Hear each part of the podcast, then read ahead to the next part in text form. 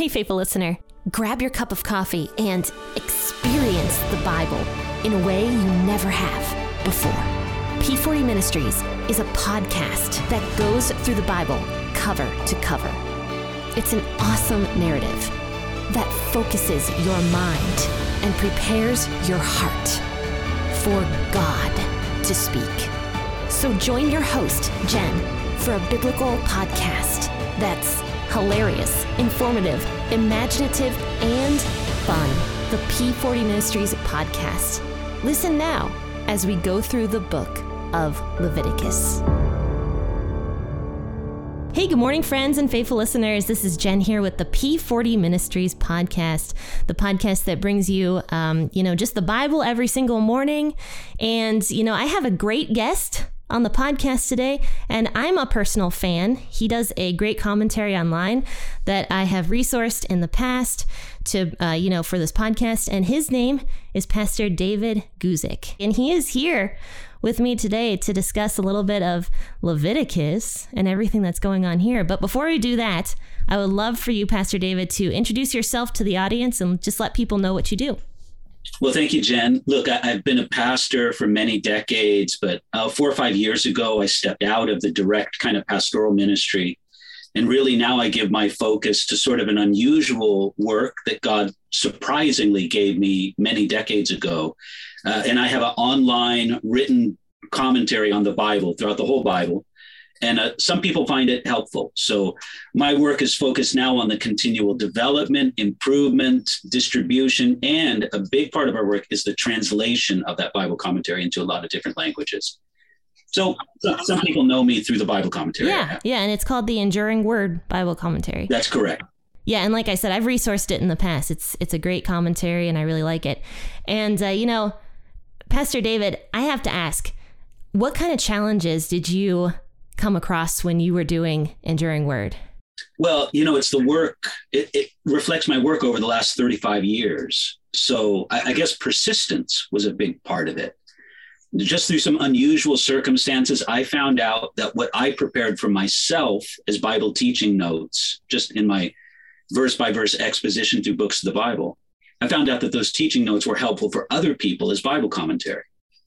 And when I found that out, you know, I was interested in developing it and continuing to put it out there. But it took a lot of persistence, uh, to be honest, to, to get something that I was at least happy with on the entire Bible. And then now I'm in the process of going back over my older content and improving it, I hope, and, and uh, just developing it along the way. Well, thank you, Pastor David, for taking time to be on the podcast here today. Happy to do it. I love talking with people about the Bible. Oh, yeah, me too. All right, so we're going to actually talk about Leviticus chapter 11 today. And we'll start with 1 all the way through 25. I'm not going to read it. I usually do. I'm not going to read it today because it's kind of long. But we're going to discuss some of these clean and unclean foods here in Leviticus chapter 11. And so, Pastor David, you know, what stands out to you the most about Leviticus 11, 1 through 25? Well, the first thing I see, Jen, that my attention gets called to is that this is like a transition point in the book of Leviticus. We want to remind ourselves that Leviticus contains the laws and instructions given to Israel while they were at Mount Sinai. For some reason, we often get it mixed up in our head, but Israel came to Mount Sinai in Exodus chapter 19 they stay there for the remainder of the book of Exodus. They stay at Mount Sinai for the entire book of Leviticus. And it's not until chapter, you know, 11 or 12 of Numbers that they move on from Mount Sinai. So here at Mount Sinai, they're receiving the law from God. And Leviticus mostly has to do with sacrifices and priestly instructions. What's fascinating is the first 10 chapters of Leviticus, all that we've read before up to this point, all has to do with sacrifices and priests. Now we get to a new section in the book of Leviticus where God's giving instructions, first dealing with what is clean and unclean. And the first thing that he talks about here has to do with food, animals that can be eaten or not eaten. And we talked all about the different sacrifices and what each one means and yes. all that stuff. And yeah, I mean, it's very true. Most of that stuff was was directed to the priests. And we just finished the whole thing with um, Nadab and Abihu and uh, you know their sin that they ju- they committed with the strange fire. So yeah, all that stuff was directed towards the priests, talking about how the priests are also guilty and sinful, just as the ordinary person is. Sure, there's no perfect priest until Jesus comes and is our perfect high priest. Yes, and so now we're talking about the food laws and yeah, everything that is going on there. Which apply to all of Israel, not just the priests. And I mean, just as it says there in verse 2, these are the animals which you may eat. So God gave very specific instruction to Israel. Some animals you could eat, and some animals you were not allowed to eat. They were forbidden for Israel to eat. One thing I find interesting is this distinction between clean and unclean animals. That distinction goes all the way back to the book of Genesis. In Genesis chapter 7, uh, verse 2, God instructed Noah to take seven pairs of the clean animals, um, but only two, one pair, uh, not, not, seven pairs, seven individuals. So um, I guess it would be seven pairs, but then uh, only two of the unclean animals into the ark. So there was a distinction between clean and unclean that was known, but it probably only had to do with sacrifice. Some animals were fit to be sacrificed to the Lord, some animals were not. But now, here in Leviticus chapter 11, uh, the principles of clean and unclean are applied to what can and can't be eaten by the people of God. So, what do you think? Why are some animals considered clean and some are considered unclean? Well, Jen, look, let's be honest with the text here. We're not specifically told. We're not told. Now, I, I can give you three um, ideas that I think are probably true. I think each one of these are true. I think they provide some explanation, but we do got to be really honest with the text that we are not specifically told. God doesn't say, This is why I declare these animals clean and unclean. But here, here's three reasons why I can think God made this, this, this distinction. Um, number one, these dietary laws gave Israel an opportunity to demonstrate their obedience to God. I mean, God wanted to make Israel a holy nation separate from the other nations. And, and he wanted them to be obedient first to him and not just obedient to their appetites.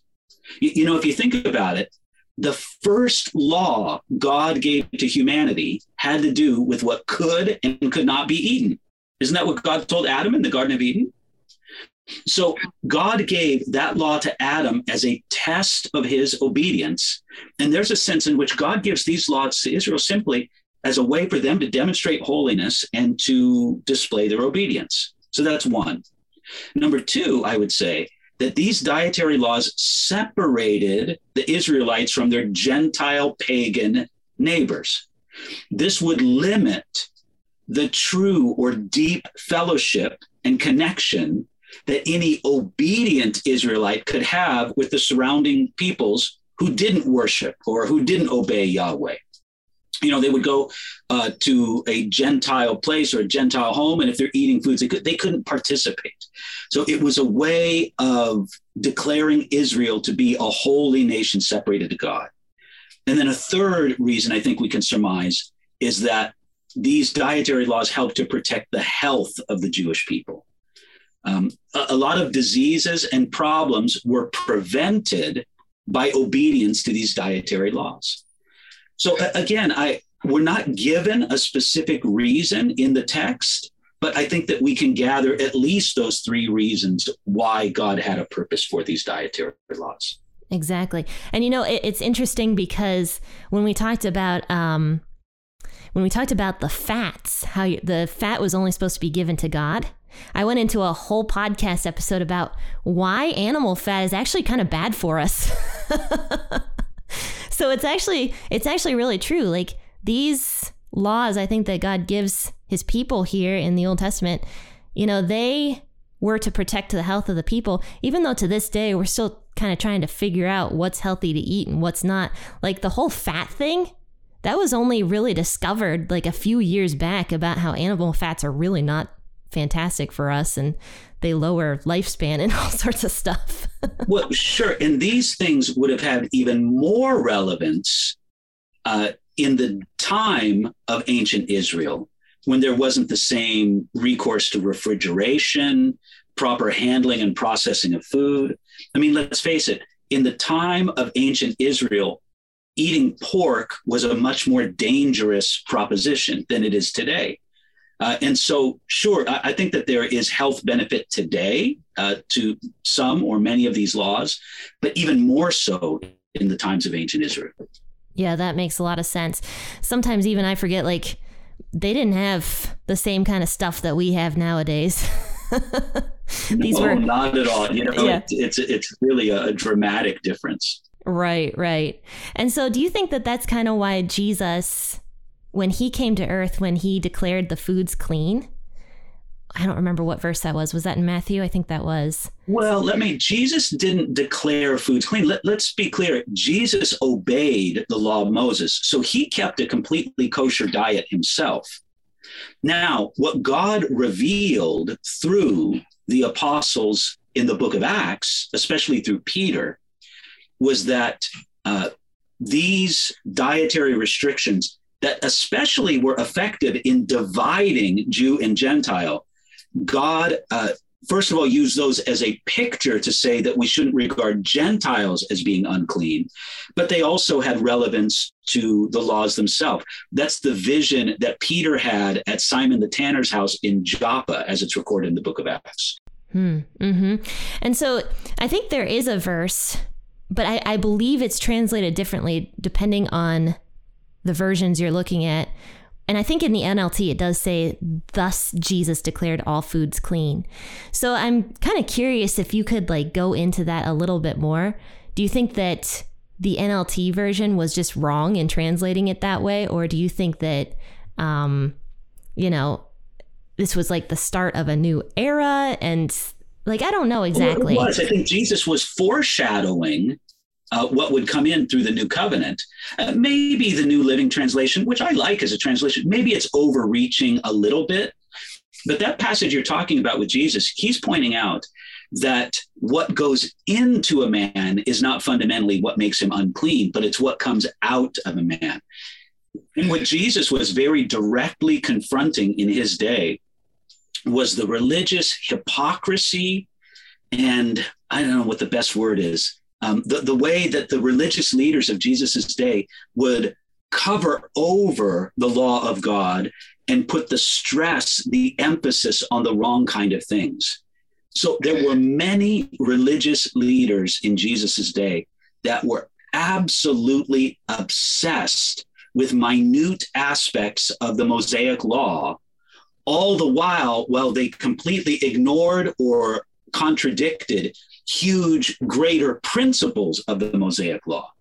This especially had to do, and I think this is what Jesus was getting at in that passage, with the principles of the ceremonial washing of hands.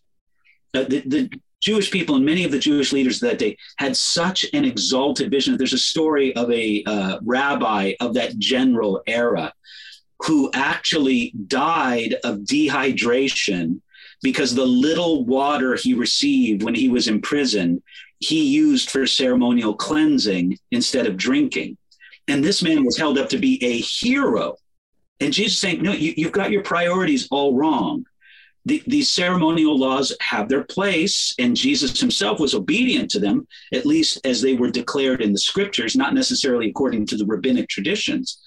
But Jesus said there is a sense of priority in the law of God that we need to pay attention to. Yeah, and you know, that reminds me of the verse that Jesus said when he was almost like, Woe to you, scribes and Pharisees, hypocrites, when he's talking about how they were straining out the gnats to swallow a camel, which both those things obviously in the Old Testament law were considered unclean. But they would like strain out the water for gnats and just go over the top with it. But yet they were in their hearts they were still unclean. Exactly. And this is something that confronts us today as people who want to honor god and, and follow jesus we, we need a, a proper sense of proportion to things. Um, because th- there are things that may be legitimate issues, but they're just smaller issues. And, and God would have us focus on things in proper proportion. Th- this has helped when, when we have good Bible teaching that rightly divides the word of truth. And I think one aspect of that right dividing is putting emphasis and proper proportion of things. Right. So going back to Leviticus 11, it mentions a handful of foods that are considered clean and unclean, and everything that is both, in my version, the WEB says cloven footed and chews the cud. Yes. That would be considered clean, but anything that is just cloven footed, for example, it says the pig, that is not considered clean, and then the hare or a bunny. Those are not considered clean because they don't have any hoof, but they do chew the cud. So basically, anything that chews the cud and has a hoof is considered clean. So that would be like goats and sheep and those kinds of animals. That's correct. It, it has to divide the hoof and it needs to chew the cud. For example, a horse has a single hoof. Um, oh, right. Uh, but not a goat, for example, that has a divided hoof. Oh, okay. Yeah, thanks for pointing that out as well. Um, and then going forward from there, it talks about the fish. It says that anything. anything like a uh, little shrimp and lobsters. kosher diet prohibits shrimp and lobster, which makes me so happy that I'm not under the Mosaic law. because I find those things to be delicious. Yes, yes. And for Valentine's Day, I did make a lobster. yeah. So, um, so yeah, I I also enjoy a good uh, lobster tail here and there. But basically, God says that whatever has fins and scales in the waters, that is okay for the people to eat. But anything that crawls along, not so good. Right. And, and do you see something here, Jen? How I don't know how kind God is to give just very understandable regulations. Anybody can look at an animal and say, okay, what's its hoof like? And uh, does it chew the cud?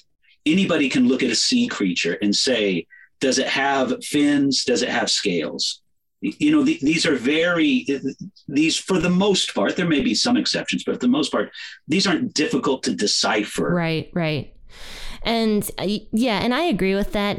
I think God was very nice when he gave these laws because for example one thing i noticed if you move forward in verse 13 it says that you shall detest these among the birds and he mentions a bat yes how about that yeah which yeah. a bat we know nowadays is not a bird but back in those days the people would have thought that a bat was a bird because it has wings. Sure, it has wings. It flies. You know, they would have thought of it as as a bird, but again, uh, he makes it very clear.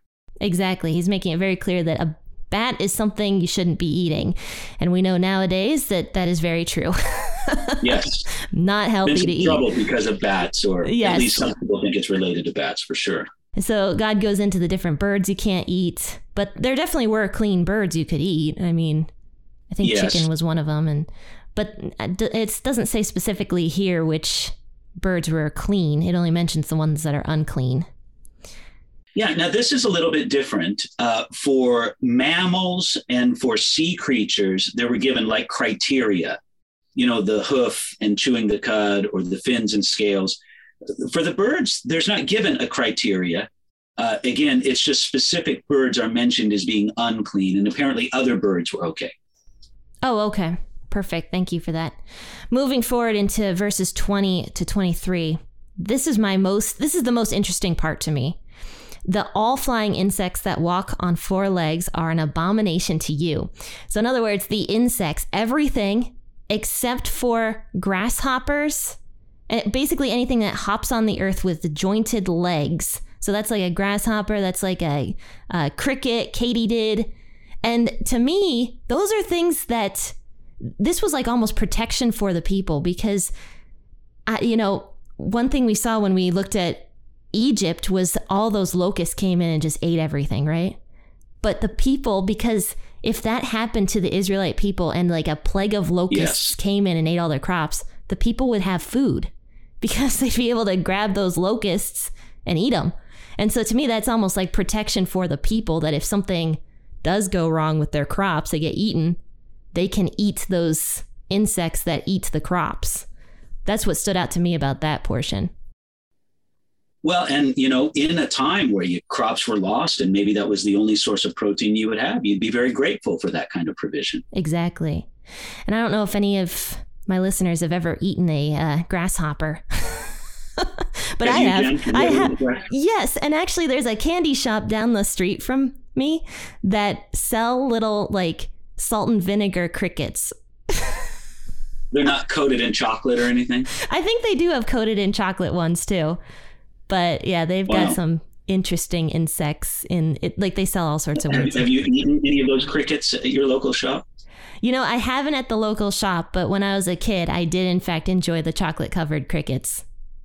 I did enjoy them. Wow. They just taste Yeah, interesting. but yeah, that's a clean animal eh, or a clean insect. You could technically go and eat those, and the people back in these days, they'd be fine if they ate those, and that was their only source of provision back in those days. Yeah, sure. Things like uh, ants or grubs or things like that were forbidden. Uh, but those which had a a leg that was jointed above its foot, those uh, those were permitted. Right, right. So then the last two verses say, By these you will become unclean. Whoever touches their carcass shall be unclean until the evening, and whoever carries any part of their carcass shall wash his clothes and be unclean until the evening. So, Pastor David, could you shine some light onto that a little bit? Well, this is remarkable because unclean animals, when they were dead, they couldn't just be left in the community to rot. They had to be disposed of. Now, the people who disposed of those unclean animals, they became unclean and they had to have a washing and a brief quarantine, just brief until evening. And think about how this would work very practically, Jen. If a dead rat was found in an Israelite village, it would be carefully and promptly disposed of. And then the person who dealt with it would have to wash afterwards. Now, that, that would help prevent disease in a very significant way. We know from history that when the bubonic plague, that is the Black Death, killed about one quarter of Europe's population in the uh, 14th century and beyond, many Jewish communities were largely spared because they followed these hygienic laws. Now, it- it's very sad because these Jewish communities were often spared the very high death count. Uh, they were many times accused and punished for as if they had caused the plague. Th- those were some sad chapters in the history of Christianity, but it is interesting that these laws really helped preserve the people of Israel, the Jewish people, uh, because of the, just the good hygiene and sanitation that they provided. Yeah, because if you go forward in this chapter a little bit, it actually talks about what you're supposed to do if an animal like goes into your well, like and dies in there. You're supposed to like fully just get rid of it. Yeah. And same with like cooking utensils. In fact, God says like if an animal falls in like your pot, you're supposed to actually break the pot. So you're absolutely right. Like this would have preserved the health of the people. Like this was way beyond its time period. Way beyond. Well, and you can see the compassion of God in doing this, but also you, you see a bigger messianic purpose. Listen, this Jewish people had to survive as a people, had to thrive in order to uh, play their role in God's unfolding plan of the ages. And that included, uh, most pointedly, bringing forth the Messiah, Jesus Christ. But I- I'm among those who believe that the Jewish people still have a role in God's unfolding plan of the ages. But but obviously the, the huge marking point was bringing forth the Messiah back uh, in the days of Jesus. Right. So, one last question for you, Pastor David. What can we take away from Leviticus 11 nowadays? Well, I, I would emphasize that under the new covenant established by Jesus Christ, we are not under the Mosaic law. So we, as being not under the law, we have the complete liberty to eat pork, lobster, shrimp. However, however, if a person feels convicted in their conscience to keep a kosher diet, they have perfect freedom in Christ to do that if they want. I, I mean, sometimes I meet people who, who want to do that, and if that's their conviction, if that's what they, they should feel uh, completely empowered to follow their conscience to do so. We we have freedom in Jesus to keep a kosher diet or to not keep a kosher diet. It, it's no longer the basis of our standing before God. So that's one aspect I would say. The other aspect I would say is that we, we can come back to this idea that God will allow us to be tested in regard to what we eat. He tested Adam and Eve in regard to what they ate. He tested Israel in regard to what they eat. Um, it, it's good for us to just listen to the Holy Spirit for our life. And there may be things that some of your listeners, uh, Jen, that God speaks to them and, and kind of convicts their conscience. Uh, you should eat this and not that. And th- they should take those things seriously from God. Maybe it won't be forever uh, in their life before God, but we shouldn't be surprised if God tests us, so to speak, in regard to what we eat or don't eat. We, we see that principle in the scriptures. And then otherwise, we just see God's great wisdom uh, in giving these laws for Israel. They really helped Israel. They helped keep Israel separate from the other nations, which was a good thing. They promoted holiness in Israel, which is a good thing. And they were a significant protection of the health of Israel. We serve a good God who cares for his people. Thank you so much, Pastor David. That was an excellent way to end that. I thought that was great, and that convicted me and spoke to me as well, that um, last portion that you said. So thank you so much. I'm actually going to drop a link to all your stuff in the bio of this podcast episode. So anybody who's listening and wants to know more about Pastor David, about Enduring Word, or anything that Pastor David does, click on that link and it'll take you over to his website and you can see everything he does from there. So thank you so much, Pastor David, for coming on the podcast today. Thank you, Jen. It's been a real pleasure. Thanks for having me on. And everybody, you know what? I say at the end of every single podcast episode to have a wonderful rest of your day and happy listening, and God bless.